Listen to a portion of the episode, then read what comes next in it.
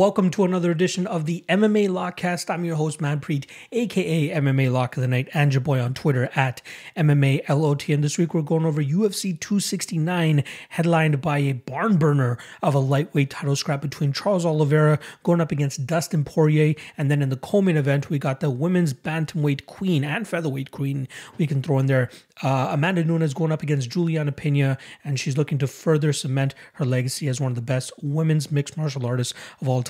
Throw in Cody Garbrandt's debut at 125 pounds against Kai Kara-France and a couple other intriguing spots throughout the card. This is a very entertaining card that promises to deliver hopefully once we uh, close the cage door behind these guys uh, come Saturday night. Um, but first, as we always do, let's go over the betting recap for the last event, and it was UFC Vegas 44, where it seemed like a complete wasteland uh, for everybody that was betting on this card, as there are you know uh, some upsets and a lot of um, you know things that were t- kind of tough to call for the card. So let's just start off with the main thing, which was the lock of the night play. Uh, all week I was saying I was getting a little bit too greedy parlaying Smolka and Morono here, but I felt you know pretty confident in them. Felt the most confident about Morono as I felt that minus two twenty, minus two two thirty was a great uh, spot for him, even with that juice there. However, um, Smolka comes out there and just whiffs it right at the beginning of the, the night for us. So not a good start. Uh, very surprised that Morales was able to hand Smolka his first ever KO loss. Uh, and yeah, I, I, just really didn't see it going that way at all. Uh, so we take a four unit loss there. Also had a one unit parlay where both the legs ended up crashing. Had the fight goes to decision from Manel Kape and Zhumagulov you know, Kape exposes uh, the the chin of Zhumagulov that night, where you know a lot of people believed Zhumagulov had uh, enough. Um, durability to deal with the, the knockout power of Kape. Unfortunately, that was not the case. Uh, but either way, even if that cast, Brendan Allen goes out there and gets knocked out by Chris Curtis a little later in the night. So either way, that uh, that one unit parlay was doomed from the get go. So that was mi- minus one unit there. Uh, also had a one unit play on Brad Riddell at plus 110. I thought he was a solid spot. Thought he would be able to get the better shots off, but Fiziev just laid on him the entire time. And then obviously got that beautiful finish at the end with that spinning wheel kick. The only bright spot of the night, I believe was the second fight of the night between Claudio Puelles and Chris Gruetzemacher. We cashed on Puelles at minus 108. Unfortunately, it was only one unit. So uh, makes a little bit of a, you know, uh, uh, stops the bleeding a little bit from the, the rest of the night, but still, um, all in all, minus 5.07 units on the night. Not a good night for the betting side of things. However, got to get back to the, the to the to the uh, to, to the grind and and get back into the saddle here. And obviously, I got a lot of nasty messages here and there from you know YouTube commenters, Twitter DMs, all that type of shit, as you would expect. Um, but you know, it's not like I'm going to let one of these comments detract me from throwing away everything that I've built with this MMA Lock of the Night brand.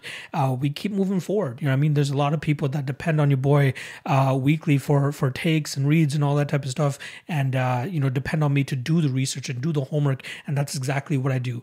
So uh, shout out to everybody that supports your boy even through the ups and downs. Specifically to the Patreon members uh, that have been sticking around even through some of the cold streaks that I've been going through. Uh, they trust your boys' reads. They trust everything. And even though they might not m- make my bets bet for bet here, uh, you know sometimes they take uh, my reads from other fights that I don't have bets on and put it up against theirs, and then obviously make some bets off of that too. So shout out to those guys with mentioning the Patreon, obviously I want to uh, plug that as well. Five bucks a month. Um, link is in the description below. It's awesome. You know, I mean, it's only five bucks. And again, I, I will reiterate this: I am not a Patreon user or uh, Patreon guy strictly because I want to sell my picks on there. I am on there because I put a ton of content together on a weekly basis, as you guys obviously see. I think I put four or five videos together on YouTube alone uh, to drop to the public, and I do, you know, very much appreciate the five dollars a month that some people are chipping in strictly to support your boy on the content creation side of things, which I try to push a little bit more. Again, you can find 100 unit winners, all that type of stuff, but again, if if you can't make yourself likable, if you can't uh, connect with your fans and connect with people that are listening and watching to your, watching your stuff, you're not really going to get anywhere, right? I know a ton of guys out there with uh, amazing track records, but they're not able to to get any generation going for anything. You know what I mean? Like, um, I, I, see them pushing their bet MMA tips and all that type of stuff, but like, it, it doesn't work out. It, it, really doesn't work out. People don't really care about track records as much. And again, I track just for transparency. So if anybody ever tries to come at your boy and be like, "This guy's a fraud," how is how am I a fraud? You know what I mean? Like, I I share my bet slips, I share my track record, I do all of that stuff. I don't scare away from from losses. They end up happening. So that's that's I think the thing that really pushes people over the the edge in terms of signing up with the Patreon and being like, okay, you know, I I, like this guy, I support this guy, and I want to continue to see him do what he's doing, uh, and, and, that's exactly what I have with the Patreon there. So shout out to everybody out there. Again, even the ones that stick through the cold streaks, I truly appreciate you guys. Five bucks a month. Link is in the description below. Secondly, Coolbet. Shout out to Coolbet. Uh, they support your boy, obviously. Uh, Coolbet.com. Use promo code MMALOTN2. That's the number two. And they will match your initial deposit up to 200 bucks. Um, and yeah, it's a, it's a great website. Great props. You can parlay the props. Great lines as well, too. Uh, and I do make a, a, good chunk of my bets on that website. So make sure you guys go check out Coolbet. And obviously, you can help support your boy by using the promo code MMALOTN2. And uh, yeah, check it out. All right, that's a wrap on the intro. Let's get right into the breakdown since I know that's what you guys are here for. I'll see you guys on the flip side. Jillian Robertson versus Priscila Cachoeira. We got minus 360 on Robertson and plus 300 the return on Priscila Cachoeira. Now it's hilarious always seeing Priscila Cachoeira as a big underdog, and people kind of know the the the risks you're taking fading her, right? I know a lot of people that bet Gina Mazany last time around are kicking themselves now for trusting a girl like Gina Mazany. But again, that's how little we think of Priscila Cachoeira, right? She's a fighter. That's all she is. I don't know if she, you can really call her a mixed martial artist. She's a fighter. She goes in there, she tries to take your head off very, you know, very rarely do you see her kind of engage in the clinch or the takedowns. She wants to go out there and just swing bombs and try to knock your head off. Uh, and that plays right into the game of Jillian Robertson, who's a, who's going to be able to counter those aggressive moves by going for takedowns. And I think the takedowns will be there with relative ease. We saw Priscila get taken down time and time again by Gina Mazany. Unfortunately, Mazany just did not have the cardio or the gas tank to be able to go out there and uh, you know put away Priscila or even keep that up for 15 minutes. And we saw saw her get finished in that second round. Jillian Robertson, on the other hand, I do think she has good enough cardio to do something similar, but I don't think she's going to need the full 15 minutes to do so. I think she's the much better BJJ specialist, and once this fight hits the ground, I think we'll see that right away. You know, Pris- Priscila at times does a good job in terms of getting back to her feet, but I think she's going to struggle with the high level BJJ that we're going to be getting from Robertson on this time. With that said, there are times where Robertson goes submission over position, and if she doesn't end up getting the submission, she ends up giving up the position, and that's where her opponents are able to have success. But even if Priscila does get the reversal here, I don't know if she'll be as safe uh, on top either, right? You know, Robertson is very uh, active off of her back, looking for arm bars, looking for triangles, looking for reversals, and I think she'll be able to hit a couple here on Cachoeira. The spot that actually intrigues me the most here is the under two and a half. Obviously, there's the submission and ground and pound threat from the Robertson side, and then there's obviously the KO threat from the Cachoeira side.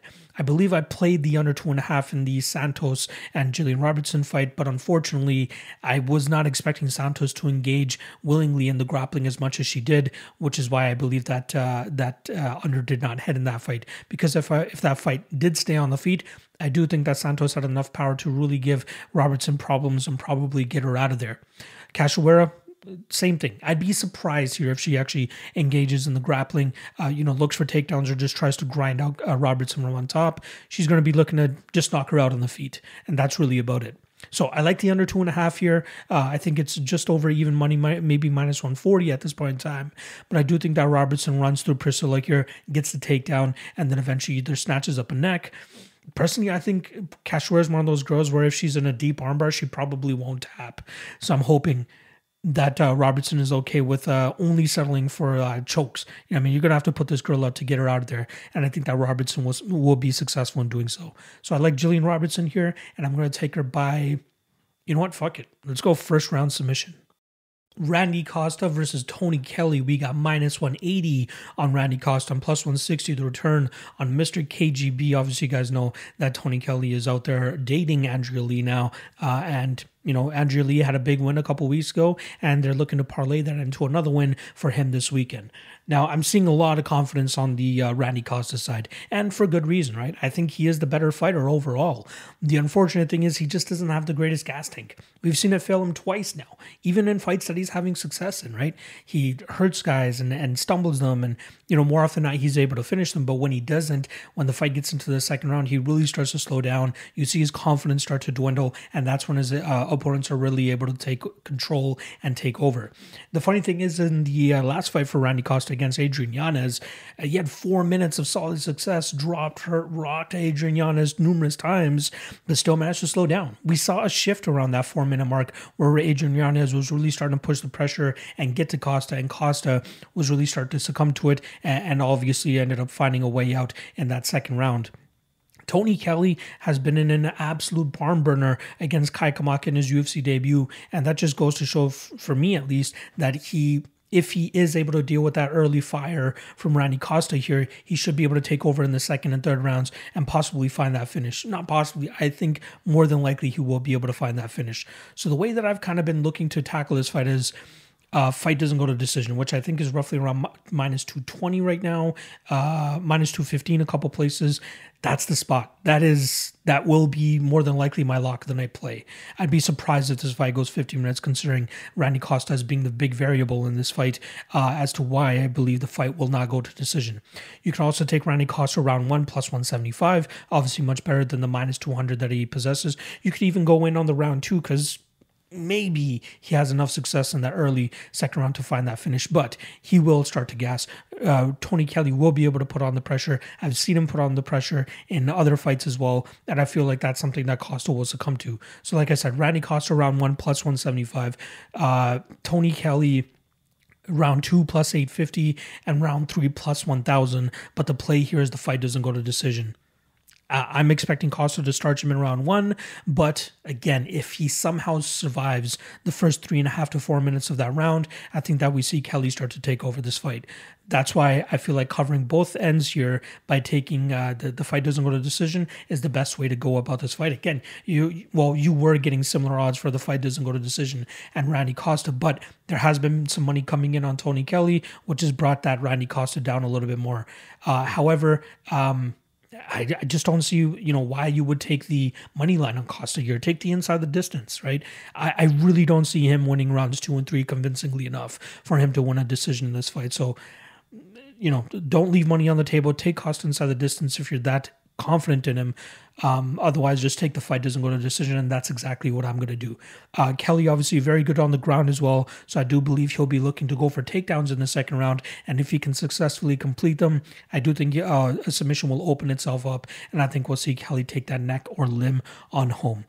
But my official prediction for this fight is going to be Randy Costa. I think he's the much better striker, much quicker, much more explosive, and I think that's going to be too much for Tony Kelly early here, and we should see Costa get his hand raised via first round knockout.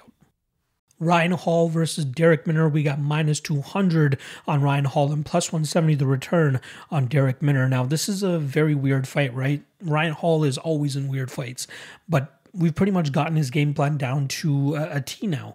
The guy likes to go out there, either go for takedowns or his Imanari rolls. He's always trying to find a way to get the fight to the ground. If he's not able to, he throws a lot of unorthodox strikes on the feet to either, you know, goat his opponent to try to uh, capitalize on some of these off balance attacks and try to take him down, or he's hoping it's enough for him to close the distance, get in on the hips, and eventually get the takedown on the flip side for for Darrick Minner, he's pretty much been a banshee, right? A lot of his fights uh, are finished inside the distance. We saw some discipline about him in that uh, in that Charles Rosa fight a couple fights ago, um, but that was a great fight for him to stylistically go out and do that. Use his superior jiu-jitsu, use his ability to kind of maintain that top control against a guy in Charles Rosa who really struggles to get out from on uh, from bottom, and he was able to win uh, his first decision in a long time uh, in that fight then in uh, his next fight against Darrick Minner, he goes back to his old self, right? He really puts it on Derek or on uh, Darren Elkins and tries to get him out there, uh, but he gasses himself out, gives up that uh, top position in the second round after going for a poor guillotine attempt. You even see like they're showing the coach's corner during that instance, and you see James Charles kind of like, "Fuck." Well, why did he go for the guillotine? Even right before, or sorry, right after uh, James Krause was like, don't go for that. You're going to give up bottom position. That's exactly what happened. That's when we saw Derek El- Darren Elkins get on top, get that crucifix position, and really put the hurting on Darrick Minner that night. However, I feel like if Minner stays disciplined here, if he counters effectively off the weird uh, unorthodox striking of Ryan Hall, and uh, if he can shuck off some takedowns, he could probably win this fight. But I just don't know if that gas tank is is is you know, good enough.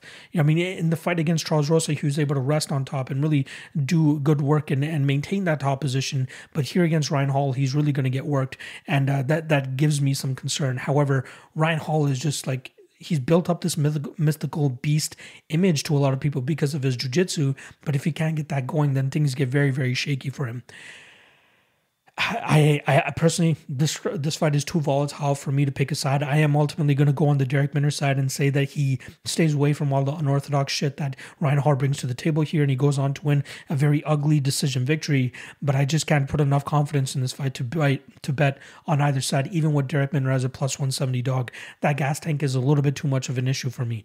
If anything, I might take a flyer on Ryan Hall round three at plus one thousand. Um, but again very shaky to trust either guy in the spot. I'm going to be going with Darrick Minner by decision, but I would uh, heed most people to just stay away from this fight, watch this car crash or this slow car crash, however it ends up playing out, and and uh, you know just bet on one of the other 14 fights that we have on the slate skip this one. I, I, I promise you guys, you you'll thank me for it later. But I'm gonna go Darrick Minner by decision. Alex Perez versus Matt Schnell. We got minus 320 on Alex Perez and plus 260 return on Matt Schnell. Now, some people might be low on Alex Perez because of his last performance where he just put himself into a guillotine and got submitted by uh, Deiveson Figueiredo. Uh, however, at minus 320 seems to be a decent amount of people backing him as well and i do think that he is a trustworthy spot here against the guy in Matt Schnell so alex perez in my opinion he has solid fight IQ, right? Like he knew his best way to win the fight against Figueiredo was to take that fight to the ground, and he wasted no time doing so, getting the fight to the ground or attempting to. But he did fall victim to that guillotine choke of Deiveson Figueiredo. A lot of people might look at that and be like, "Come on, dog! How could you get your get yourself submitted in such a big spot by such a you know rookie type of mistake?" However, again, in my opinion, it was a, it was a good idea for him to take the fight to the ground because he probably would have got lit up on the feet. Um, in the Ju- Jussier Formiga fight, high level BJJ black belt Jussier Formiga, Alex Perez decided to go out there and just calf kick him to death, eventually getting that finish at the ending of that first round. So good fight IQ from him there. Then in past fights where we've seen him have the grappling advantage over his opponents with not much to worry about in regards to the jiu-jitsu coming back his way, he takes these guys to the ground, grinds them out, finds a finish from on top, or grinds them to a decision victory. I'm expecting that Alex Perez this weekend against Matt Schnell. Is a solid striker. I think he's the better technical boxer out of both of the guys, but his takedown defense leaves a little bit to be desired. And although he is active off of his back at times, I do think that Perez will have tremendous success in terms of controlling him and getting some dominant positions of his own from on top, and possibly even finding a finish as well, whether it's ground and pound or submission himself. I lean Perez. I think he is parlayable in this spot. I think he redeems himself pretty emphatically here. And uh, you know whether you want to take the under or even take Perez by uh, by inside the distance, I think both are good bets here because I think that we'll see Perez have tremendous success again dragging this fight to the ground. I like his takedowns. His entries are great. Matt Schnell, again, good striker, but I think he's not going to be able to really let that go, especially with the takedown attempts that are going to be coming his way. And uh, that's I think where that's where I think we'll see Perez have uh, his success and his ability to get his hand raised here. So uh, I like Perez. I think he bounces back. I like him inside the distance as well, but I wouldn't mind just you know parlaying him at around minus 300 as I do think he is a safe enough spot this weekend. So um, I'm going to go Perez. Let's go second round TKO via ground and pound. Miranda Maverick versus Erin Blanchfield. We got minus 130 on Miranda Maverick and plus 110 on Erin Blanchfield. Now, Blanchfield is coming off a successful UFC debut over Sarah Alpar, where she was able to control her over 15 minutes and was near to near a finish at the end of that fight as she was really letting go with her ground and pound. Now, normally she, or earlier in her career, she was seen as a grappler. She takes the fight to the ground and really implements her jiu-jitsu very effectively. Um, you know, the, the only fight that she has lost was obviously to Tracy Cortez, uh, and that was a very close fight as well. Uh, but we are seeing improvements in her striking game. And I feel like you can say the opposite here for uh, Miranda Maverick as well, who's had a, a very solid striking game and developing a ground game as well. So I can't wait to see how that plays out. I'm a little bummed that both these girls are getting matched up with each other, similar to how Miranda Maverick was matched up with Maycee Barber last time around. But again, I wouldn't be surprised if either of these women end up uh, facing each other. I'm talking about Barber, Blanchfield, and Maverick. I wouldn't be surprised if we have a rematch um, with either uh, three of these women here. I, am liking the progression that we're seeing from the Blanchfield side in terms of her output, her confidence in her striking, and her ability to blend her striking with the grappling and landing takedowns on the on the back end of combinations, really catching her opponents off guard. Uh, Miranda Maverick does a very good job of that too, but it feels like she could be controlled here on the ground by Blanchfield if Blanchfield is successful with getting this fight there. Uh, we had we obviously saw Jillian Robertson have some success with that, and Robertson might be a better BJJ player than Erin Blanchfield, but I think that Blanchfield will show solid top pressure here to be able to maintain that top control and possibly grind out Maverick in the spot. I could see it going both ways though. I can see Maverick implement a similar situation and uh, or a similar style and have success. However, I'm actually going to lean with the Erin Blanchfield side here at slight underdog odds. Um, I think she's more active on the feet, and I do think that will cause Miranda some problems, especially when she seems to be a little more a little bit more selective with her own striking offense. And then again, once we get uh, Miranda Maverick striking, I wouldn't be surprised to see Erin Blanchfield look to take the fight to the ground and then really, you know, just capitalize on those opportunities. This is a close fight, but I have to lean with Erin Blanchfield here, as I do think that uh, as an overall package, she has a little bit more to bring to the table, and I think that could absolutely lead her to a victory this weekend. Um, obviously, Miranda Maverick, very tough fight. Well, not tough. She won that fight against Maycee Barber last time around. Unfortunately, the judges saw it the other way, and we saw Maycee Barber get her hand raised. Eh, that's one of those few fights where you guys, if you go to MMA decisions and you see the scorecards on that fight, you're just like, what, what are these guys thinking? Uh, everybody everybody, every media member scored that fight for Miranda Maverick. And uh, yeah, I'm not sure what the judges were seeing in that fight. I had Maverick rounds one and two is what it is. Judges saw it the other way. Uh, but in regards to this fight, um, I, it could still end up playing close, um, which is why I have my concerns about uh, backing Blanchfield here. But uh, you know, if you are putting a gun to my head, I have a, a, decent amount of confidence that she should be able to blend her game together much better than what we're going to be seeing from Maverick. And I do think we see Blanchfield getting her hand raised in this fight. I'm going Blanchfield via decision. Uh, yeah, I'm excited for this one just to see how it plays out, but I am on the Blanchfield side. More than likely a no bet because of how close I expect it to be, but I'm going to go Blanchfield via decision as my official prediction. Andre Muniz versus Eric Anders. We got minus 145 on the Brazilian and plus 125 on Eric Anders, who's now going to be competing from fight ready, I believe now for the third camp. The first two obviously being for the Darren Stewart fights. We obviously know how the first one went. The second one, he was able to control that fight for about eight minutes, uh, really controlling Darren Stewart up against the cage, landing a couple takedowns, but for the most part, really roughing him up with control time. And, uh, you know, they pretty much got booed out of the octagon concerning how low volume and, uh, you know, un, un, you know, not entertaining that fight being uh, a lot of people were very disappointed with it but eric anders did show some good resolve in terms of not letting that get to him and really just sticking with the game plan and trying to get uh, the w that night and that's exactly what he did now he has a little bit tougher of a test ahead of him in andre muniz who's going to be looking to ground this fight and really use his brazilian jiu-jitsu against the uh, bruiser, if that's what you want to call Eric Anders. Uh, however, I do believe that Eric Anders will be able to effectively stop takedown stop takedowns in this fight uh, and keep this fight in the striking range where he should have uh, a bit of an advantage. Andre Muniz has been known to start to slow down in fights, even when he's able to get that top control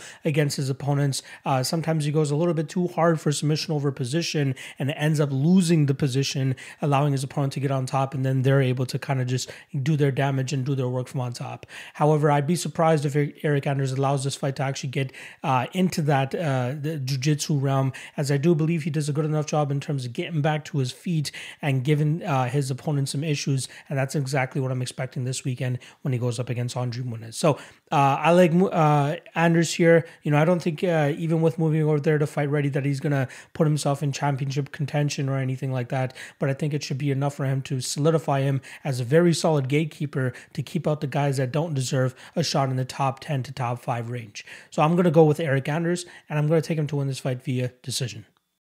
Next up, we got a middleweight scrap between Bruno Silva, who's coming in at minus 350, and the Beverly Hills Ninja coming in at plus 270. And all I can say about this fight is violence. I'm expecting violence from the jump in this fight with the explosive nature of Jordan Wright. He's very fast as well hits with a lot of power. And then obviously Bruno Silva on the other end, who has a ton of power himself and a ton of knockouts to boot. Uh, I'm expecting this fight to, to, to be crazy from the jump. Yeah, I mean, there might be a minute or two of kind of feeling each other out, but once these guys feel little bit more comfortable in there, I'm truly expecting them to go out there and throw some bombs in this fight. The under one and a half is actually sitting at minus 155, and I don't think that's a bad spot here, considering that I think both guys have finishing capabilities, although I believe it's going to be Bruno Silva who ends up getting his hand raised in this spot. Uh, the fight doesn't go to decision, minus 445 you can parlay that shit. I'd be surprised if that misses here. Uh, the fight doesn't start round three at minus 180. I think is a very good spot as well because if this doesn't finish in the first, I think most definitely you should be able to finish in the second here, considering the way that both of these guys fight. I think if there's anybody that's going to try to implement a grapple heavy game plan, it's probably the Jordan Wright side of things, as he does have some sneaky takedowns and decent top control if he needs it. However, I think that Bruno Silva will be able to stop some of those takedowns and get this fight back to the feet and then try to, you know, knock out Jordan Wright doing so as well. So, uh, very much looking forward to seeing how this fight goes down. But one thing I feel like we can almost guarantee is the fact that this fight will not see the judges' scorecards. And that's exactly where my money's going to be parlaying that fight doesn't go to decision. But in terms of an actual pick, I'm going to be going with the Bruno Silva side of things here. I do think he's a little bit more technical on the feet, and he should be able to be ready for whatever uh, Jordan Wright's throwing at him, and then he should be able to um, counter effectively and find that knockout blow. So I'm going to be going with Bruno Silva. I'll take him to win this fight via first round KO. Augusto Sakai versus Tai Tuivasa. We got a pick 'em fight here as both guys are coming in around that minus 110 range. Now, I'm not big on Tai Tuivasa myself. I really think that at times he is KO or bust. He does have a couple decision victories under his belt, but uh, technically speaking, I just don't think he's the greatest fighter. Um, Augusto Sakai, in my opinion, is the better technical fighter pretty much in all facets of MMA here. However, considering this fight is happening at heavyweight, I wouldn't be surprised if we see a knockout transpire from either side here. However, I think for this fight to be fully in Sakai's favor, he needs to be as sharp as possible. In and out movement, land a couple of takedowns if possible, but really try to stay safe from that big power that's going to be coming from the Tuivasa side. Uh, Tuivasa, again, he throws, you know, heavy shots. Sometimes he throws some leg kicks as well, which is pretty gnarly as well, considering the, the, the power and strength he's able to generate from his kicks. But I do think that it's something that Sakai will be well prepared for. Um, Sakai is the side here. You know what I mean? Like if you want to talk about uh, complete skill, Sakai is the side. But again, at heavyweight, the margin for error is so small that if Tuivasa finds that perfect shot, he should be able to put Sakai's lights out. I know Sakai has been taken out in both of his last fights. Uh, you know, the Overeem fight, I can attribute that more to to gassing in a five round fight, and then obviously in the last fight against Jairzinho Rozenstruik was doing decent work until he got caught by that big power of Jairzinho Rozenstruik. If you guys have been following me for a while, you guys know that I have like this heavyweight ranking uh, gauntlet in terms of knockout power, and I put Jairzinho Rozenstruik roughly around the third spot. Right, you got Walt Harris, you got Jairzinho Rozenstruik, you got Derrick Lewis, and then you got Francis Ngannou. I feel as though uh, Tuivasa is a little bit lower on that list, and I think that it's something that Sakai should be able to overcome here. Again, he has decent enough footwork to be able to stay out of big trouble against a guy like Tuivasa, who's a little bit slower and, and plods a little bit more. Uh, but I think if Sakai wants to play as safe as possible, let's try to drag this fight to the ground. You know, I mean, I know it's not something that he looks to do often, but considering his recent run, I think it would be smart for him to do so. Regardless, even if this fight does stay on the feet and we don't see a knockout transpire, I gotta believe that it's going to be Sakai coming away with his hand raised, as I do think he has the better output of the two, and then obviously the the movement and ability to nullify the amount of damage coming at him should be enough for him to get the judges uh, nod here. So uh, a couple ways you could play this fight, in my opinion. Take the Sakai side. Uh, that's kind of where my money line perspective is. Uh, but the fight goes to decision, and the overs I think is in a bad spot here. You know, everybody always thinks heavyweights unders, violence. But I feel like the way that these guys match up, similar to how uh, Tuivasa, uh, sorry, uh, how Sakai lined up against uh, Blagoy Ivanov and uh, a couple other fighters, I see this fight going the full 15 minutes. So uh, I'm going to go Augusto Sakai, and I'm going to take him to win this fight via decision. Dominick Cruz versus Pedro Munhoz. Uh, we got minus 120 on the Brazilian and plus 100 on the Dominator Dominick Cruz. Uh, I'm looking forward to this fight a lot as I believe that there's polarizing opinions on both sides. I saw somebody tweet earlier today saying that uh, they've been seeing from many different analysts that this is a tailor made fight for both guys, right? Some people saying uh, this is a tailor-made fight for Pedro, uh, considering that he should be able to effectively land leg kicks here and slow down Dominick Cruz. And then I'm seeing people on the other side with Dominick Cruz saying that you know he should be able to evade those leg kicks and dance circles around uh, Pedro Munhoz here and should be able to get his game going, whether it's takedowns or striking based. And I'm on the latter side here. You know, as soon as this matchup was announced, I felt pretty convicted about uh, Dominick Cruz. And then I, you know, given the shaky run that I've been on as of late, and uh, some of the confidence that I'm I'm seeing from guys that I really respect in the space, uh, it did kind of teeter me off of uh, going really hard on Dominick Cruz in the spot. However, taking him to win this fight by decision around plus 185, plus 200 is a much better spot than taking him straight up in this fight because we've seen Pedro Munhoz take a hellacious beating in the past and the guy continues to chug forward. If Dominick Cruz is able to be the one to, to put Pedro Munhoz away, you know, that would really put a bow on 2021, which has given us some very uh, weird outcomes and some weird results. So uh, it would absolutely, be a 2021 type of thing if Cruz goes out there and knocks out or even submits Pedro Munhoz in this spot. However, I think the fight goes to decision is a decent enough spot here. The overs as well is a decent spot, but I truly believe that uh, Dominick Cruz is the side in this fight. Uh, you know, I did talk to some people and and they believe that. You know the success that Cejudo was able to have against Dominick Cruz in terms of implementing leg kicks was a lot more than just throwing leg kicks out there. And uh, you know they they set it up properly. They kind of just knew certain things that Dominick Cruz would do and would fully commit to leg kicks, knowing the leg would be there. You know Casey Kenny landed the same amount of leg kicks that uh, Henry Cejudo did, but it didn't nearly have the same amount of effect or damage that Cejudo was able to produce. Now Pedro Munhoz is obviously known for his leg kicking game, and he should be able to to affect Dominick Cruz here, but I'm I'm I'm wondering if he'll be able to set up those traps that he needs to to effectively land leg kicks that are going to you know cause the the the the judges to actually see the fight more so in his favor. Uh, I feel as though Dominick Cruz with the mix of takedowns or even feinting takedowns, and then his volume should be enough to actually uh, kind of decision his way to a classic Dominick Cruz fight. You know, he only has three losses on his record, and people are just ready to kind of throw him to the side. But like, I really think that he's one of the better fighters that are out there. Um, yeah, I'm a, I'm a big Dominick Cruz fan in this spot. You know, only losing to prime Cody Garbrandt, Urijah Faber, obviously way back in the day, and then obviously Henry Cejudo, who's been on his own wrecking train. I feel as though uh, Cruz should be able to come back here at uh, the, I believe he's 34, 35 years old. I think he still has enough left in the tank to go out there and beat a guy like Pedro Munhoz. Also, Dominick Cruz kind of strikes me as the guy that knows like when he knows it's his time, he's probably going to hang it up because he doesn't want to further diminish or tarnish his legacy. And I feel like this is one of those fights where he felt if he truly didn't feel like he could win or or have a good enough game plan to win, he either one wouldn't have accepted the fight or two he probably just would have hung it up. So I like Dominick Cruz in the spot. You know, uh, at even money or even at plus one hundred now, I think is a decent spot. However, just throw the money line out the window. If you can bet him by decision, bet him by decision. Even the Pedro Munhoz side, I you know I see an argument for betting him by decision as well, but he does have that uh, fight ending power at times if he's able to connect perfectly on his opponents. And again, if he's able to effectively establish those leg kicks, it could cause a short night for Dominick Cruz as well. But uh, I'm going to be on the Cruz side. I'm hoping for a classic Cruz performance here. And I think that uh, plus 180, plus 200 on his decision line is a great bet in this spot. So I'm going Dominick Cruz, and I'm going to take them to win this fight via decision.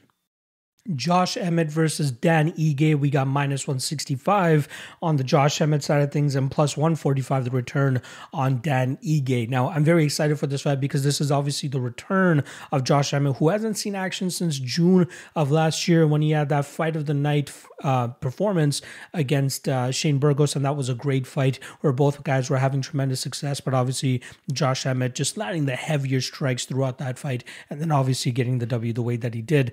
Uh, here against Dan Ige, he's going up against a very tough guy in Dan Ige who's tough to put away. You know, we've seen him go 25 minutes with Calvin Kattar taking a bit of a beating. We saw him go 25 minutes with Korean Zombie taking a beating. But when he is on, he's able to really establish his striking and his power and get his opponents to really respect what's coming his way.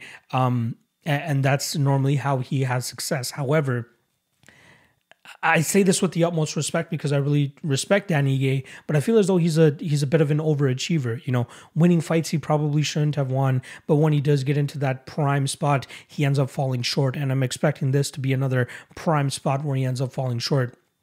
Sure, the year and a half layoff, or close to year and a half layoff now for uh, Josh Emmett is a little bit of a concern, but he strikes me as a guy that will be able to go out there and still implement his game plan without question.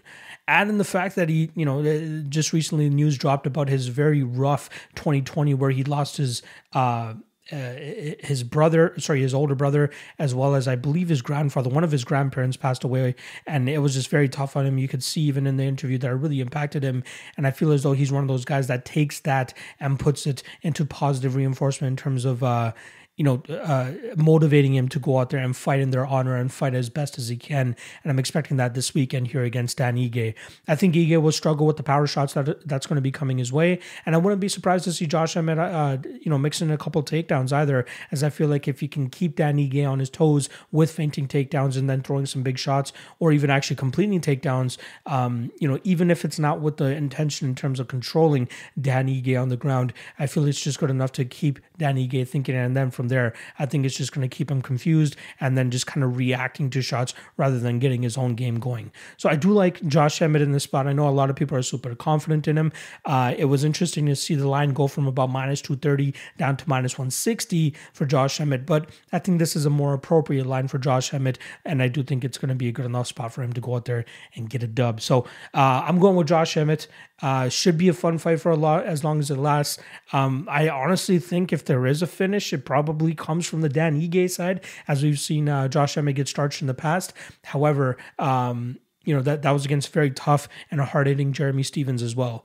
Uh, but I do think that Josh Emmett will be able to put some damage on Ige here and then win this fight via decision. Kicking off the main card here, we have the Sugar Show Sean O'Malley going up against Raulian Paiva. In terms of odds, as you expected, minus 320 for Sean O'Malley and plus 250 the return on Raulian Paiva. Now, Paiva is uh, coming off an upset of his own where he was able to defeat Kyler Phillips in his last fight, albeit, you know, a lot of people scored that fight a draw considering uh, Kyler Phillips had him on skates and was close to finishing him in that first round, scoring that at 10 8. However, Paiva, Paiva was able to rally back in the second and third rounds and take home a decision victory and showed off his attrition and ability to take some damage. However, given the amount of damage that he took in that fight and how cleanly Kyler Phillips was able to land those shots and drop him, I feel like this is a great matchup for Sean O'Malley to go out there and give another classic Sean O'Malley type highlight knockout. Now, I know Raulian Paiva is very difficult to put away, but I don't think he's fought somebody uh, to the level of Sean O'Malley in terms of being able to set up knockout blows on the feet and being able to deliver on it. And that's exactly what I'm thinking we're going to see here. Now, some people might step back a little bit in terms of O'Malley's knockout power since he was not able to put away a guy like Chris Moutinho. But man, Moutinho seemed like he was made out of steel that night, taking every single shot and continue to move forward. However, there were instances where you probably could have stopped that fight earlier too, but is what it is. Chris Moutinho kind of goes out on his shield late in this fight, seconds away from going to a decision. But Sean O'Malley, uh, I do think will have just as much, if not more, success here against Raulian Paiva.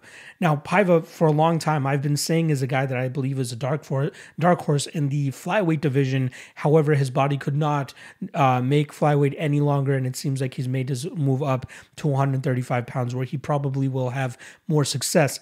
Unfortunately, stylistically speaking, horrible fight for him. What you know, okay, I'm not going to say horrible because if he is able to drag this fight to the ground and kind of control O'Malley there, he can find tremendous success himself. I just don't believe that his stand up or his striking defense is good enough to deal with the power over O'Malley. And anytime that he tries to close a distance, I think O'Malley will counter effectively and kind of scare off that takedown or shuck off that takedown just off of power alone. Um, but I, I got to say, I, I would be I would be shitting my pants a little bit if uh, Raulian Paiva goes out there and lands takedowns at will in this first round because that minus 290 on O'Malley is not going to look good at all. Or I should say, minus 320 on O'Malley will not look good. Uh, the way I take this fight, O'Malley by KO, you know, uh, under two and a half, which I think is around minus 120, minus 130. I think those are the spots to go to in this fight because uh, paying that minus 290 on, on, on O'Malley you could justify it. I don't know. It, it, it is a tough fight because I do think that Paiva. I think that Paiva is one of the tougher tests that we've seen O'Malley go up against. You know I mean? Over the last couple of opponents, maybe you can make an argument for Chito Vera, who obviously got his hand raised that night with an asterisk beside it. But yeah, the, the Paiva is a tough out, but I think he will eventually succumb to that knockout power of Sean O'Malley. Um, yeah, I, am going O'Malley. I'm taking him to win this fight by decision. Um, I'm I'm gonna lay off of parlaying him too heavily here, but I do think he is a side, and I do think he gets a knockout. So official prediction is gonna be Sean O'Malley by first round knockout. Kai Kara France welcomes Cody Garbrandt to the flyweight division, and we got minus 140 now on Cody Garbrandt and plus 120 the return on Kai Kara France. Now, um, the the main thing a lot of people are going to be looking at here, well, two main things here. Uh, the weigh in for Cody Garbrandt, how he looks at 125 pounds. We saw him at Media Day and saying, you know, flyweight fight week hits different. And it's obvious whenever a fighter is making that cut down for the first time to a new weight class.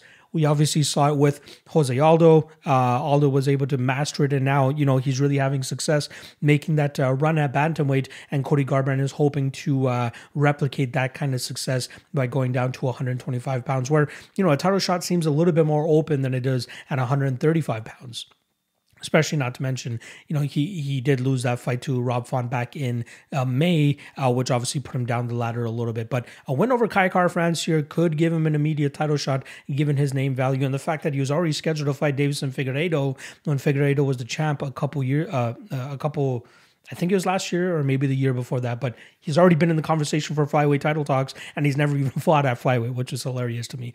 However, uh, I think that this is a great stylistic matchup for him if his durability can hold up. He is the much better fighter by a mile against Kaya Kara France. Uh, you know, uh, Kaya has really made his name off of being a heavy puncher, knockout puncher, uh, the ability to land big shots and hurt his opponents and kind of, you know, either get the knockdown, get the win by knockout, or even just winning a round by knocking down his opponents. Otherwise, you know, uh, there's not much else to his game. You know I mean? I think that Garbrandt is the much better fighter, much better technical striker, and I think he should be able to effectively counter uh, Kai Kara France anytime he tries to blitz forward and get his own striking going. Um, for me, it's it's deciding whether I take the minus 140 plunge here on Cody Garbrandt, who I know is the much better fighter, knowing that there is a possibility that get, that he gets knocked out in this fight. And if we really nitpick, you know, there there are some fights where we can be like, is Cody really chinny, right? Like he he survived against a, a couple other big punches in the past. Obviously, he got knocked out by T.J. Dillashaw. He got knocked out by Pedro Munhoz, where he you know really just threw his game plan out the window and went out there and go went strike for strike against a heavy hitter in Pedro Munhoz and ended up coming out on the losing end. I'd be surprised if he goes himself into another firefight here against Kai Kara France. He must have learned from his mistakes. But uh, you know, that, that that's kind of my concern. I think for Garbrandt to win this fight, he's more than likely going to win it by decision, right? Uh, he needs to stay, stay disciplined, get in and out with his strikes, kind of replicate that Dominick Cruz performance that he had a couple years ago, which really burst him onto the scene, right? He came, he went into that fight as a pretty massive underdog, or not a massive underdog, but a, a decent underdog because people didn't expect him to deal with that footwork of Dominick Cruz effectively, but he did. And, you know, he hit him way more than any fighter was able to hit Dominick Cruz at that point in time. And I think that again, this is an easy fight for Garbrandt if his chin is able to take some shots that are inevitably going to land here from Kai Kara France. So I, I do like Garbrandt a decent uh, bit here. Uh, him by decision at plus 360, I think is a decent spot as well again, if if you do think he gets the knockout over Kai Kara France, that's a different discussion. Personally, I I don't think he will. He does have the power in doing doing so, but I don't think it will bode him well in terms of overcommitting or really putting too much power on his shots. I think light, light, light foot footwork uh, and output is his key to victory in this fight against Kai Kara-France. So uh, I'm going to go with Garbrandt, but for me, I believe I'm just going to take a sit back and watch approach here and see how it works out for Garbrandt at 125 pounds. One with the weight cut, two how he looks inside the cage, and three obviously if he's able to take a shot down there. Um, but if he does, then I will look I will more than likely look to bet him in the future uh, against favorable opponents as well. So I'm going Cody Garbrandt, and I'm going to take him to win this fight via decision. Santiago Ponzinibbio versus Geoff Neal. We got minus 130 on Ponzinibbio, and we got one plus 110, sorry, on Geoff Neal, who's trying to get back from a two fight losing streak now. And obviously, we know about his DWI that he got on Thanksgiving, but I don't, I'm not going to put too much emphasis on that. I don't think it will have too much of a, a bearing on how this fight's truly going to go. Now, this is a, a, striker's delight, right? We got two guys that like to go out there and like to bang. Uh, I'd say Geoff Neal a little bit more technically than Ponzinibbio, who kind of likes to be aggressive, throw some wide shots, and, and really just try to break his opponent with aggressiveness and pressure. And at times we've seen, you know, Geoff Neal uh, not respond well to pressure, most notably that Neil Magny fight. However, I think you guys are doing a massive disservice to Geoff Neal, comparing the fact that Neil Magny was able to break uh, Geoff Neal with pressure compared to what Santiago is going to be doing with his pressure on Geoff Neal here. Magny is just a weird opponent, right? Like he sometimes he just completely gets decimated in the grappling like he did against Chiesa, and then sometimes he goes out there and stifles the plans of a guy like Geoff Neal and really just works him from the outside. That's not how Ponzinibbio uh, pressures, right? Uh, Magny is just I'm going to keep throwing shots out there. I'm going to keep throwing shots no matter where from, and I'm just going to stay on the outside. Whereas Ponzinibbio moves forward, crashes forward, and throws his big hooks and bombs and tries to land effective strikes on his opponent. Whereas I feel that kind of plays into the game plan of Geoff Neal, right? I feel like Geoff Neal can counter effectively in this spot. You know, he has a quick straight down the middle that I feel like will be able to catch Santiago a couple times. Uh, you know, Pons does have a little bit of a striking defense issue, especially when he's dealing with an effective counter striker. And I think that we're going to see that here against Geoff Neal. Um, I'm seeing money come in on Ponzinibbio, and I'm seeing a lot of guys that I trust and and you know uh, respect uh, their opinions, and, and, they're pretty decent on Santiago Ponzinibbio on the spot. But I feel like that this is a bounce back spot for Geoff. We got to give him some slack in terms of the the Neil Magny fight. View, again, very weird stylistic matchup, and even the fight before that against uh, Wonderboy Thompson, another spot stylistically very different uh, and uh, difficult for a lot of fighters to deal with. And that's exactly what I think happened to Geoff that night. However, now he has. Um, a, a striker that's gonna try to fight the fire with him and try to actually, you know, just straight up try to box him and straight up try to try to strike with him compared to playing on the outside and, and being a little bit more decep- deceptive with their movements. Ponzinibbio is not going to be deceptive at all. He's going to throw some leg kicks. He's going to try to just stay in your face. But I think that's not going to be a good thing to do, especially with the guy as technical and proficient as Geoff Neal. I think that we see Geoff Neal go back to form here, and I wouldn't be surprised to see a knockout blow either, as I do think that it is a, uh, a viable option here, considering how lackadaisical at times Ponzinibbio can be with the striking defense. So there's two ways I'm, I'm looking to approach this fight. You can either bet Neal straight at plus 210, or sorry, plus 110, which I think is a decent enough spot. But even a sneaky spot on him by decision at plus 525, I don't think is a bad spot, as I do think that he could land the more effective strikes here. And Pons, you know, he's shown decent durability, obviously, outside of that Li Jing Liang fight. Uh, and I do think he'll be able to take some of the shots here, here from Neal. But I do think that they will be impactful enough that the judges will side with the Neal side, even though Neal might be on the back foot for a decent majority of this fight. But again, the the ace in the hole is the knockout, right? Neal has that speed, Neal has that counter ability, and I feel like he could either find a head kick or even just a straight down the middle that could put Ponzinibbio on his butt and for uh, Neal to get his hand raised this weekend. So I'm going Geoff Neal. Uh, again, a couple contrarian picks compared to what I've been seeing out there recently, but I feel decent about it here in Geoff Neal, especially at these underdog odds. So I'm going to go Geoff Neal. Uh, again, tough between decision and KO.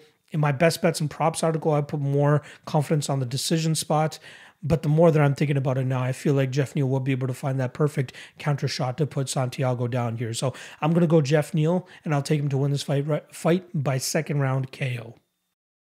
Time for the co-main event. We have the women's bantamweight strap on the line here with Amanda, the lioness Nunes going up against Juliana Pena, and uh, obviously heavy chalk odds here on Nunes coming in at minus 900. The flip side, we got Juliana Pena coming in at plus 600. Plain and simple, does Pena win this fight?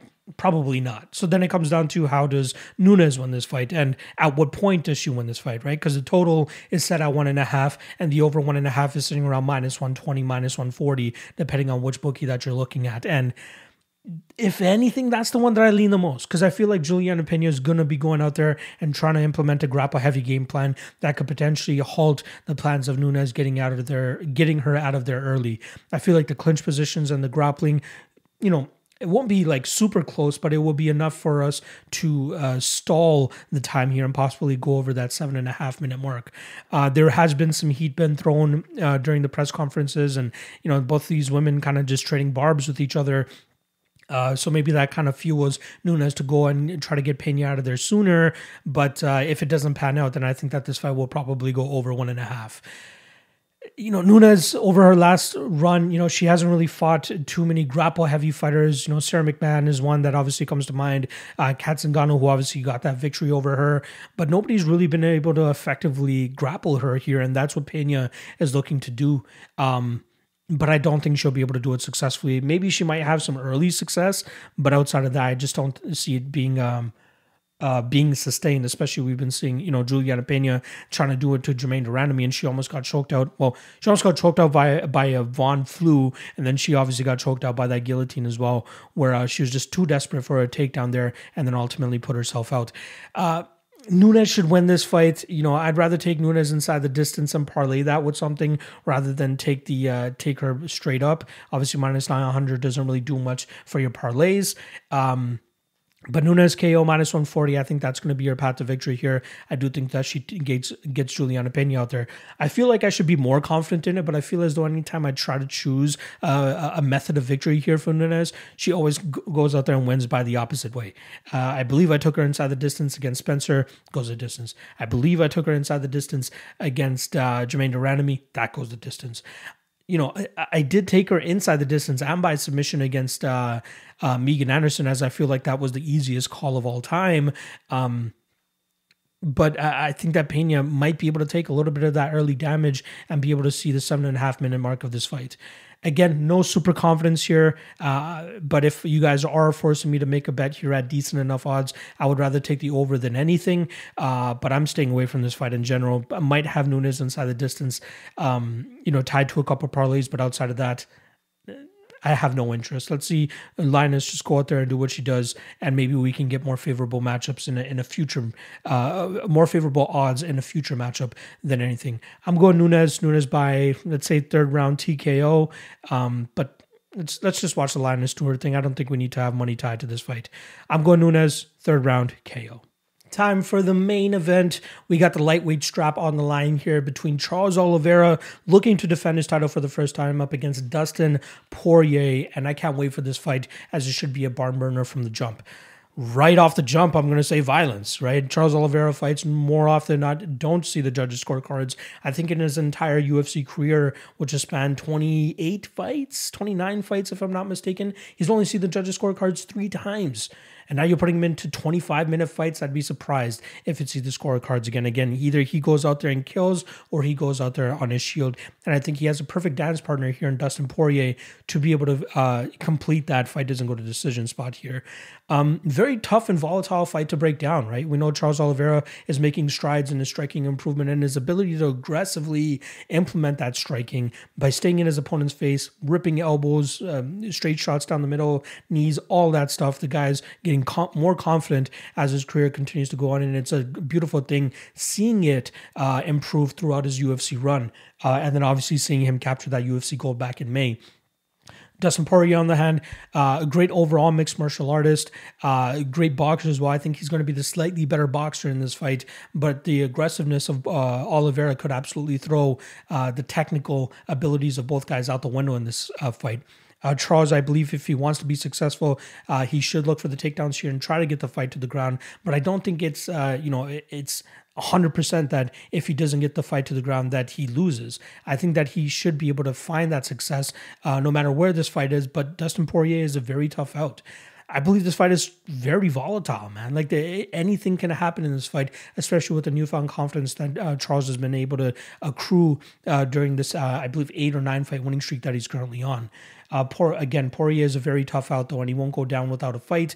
Um, personally, I'm staying away from the uh, the the the uh, the money line sides here, as I feel like either guy has a very good shot of winning this fight.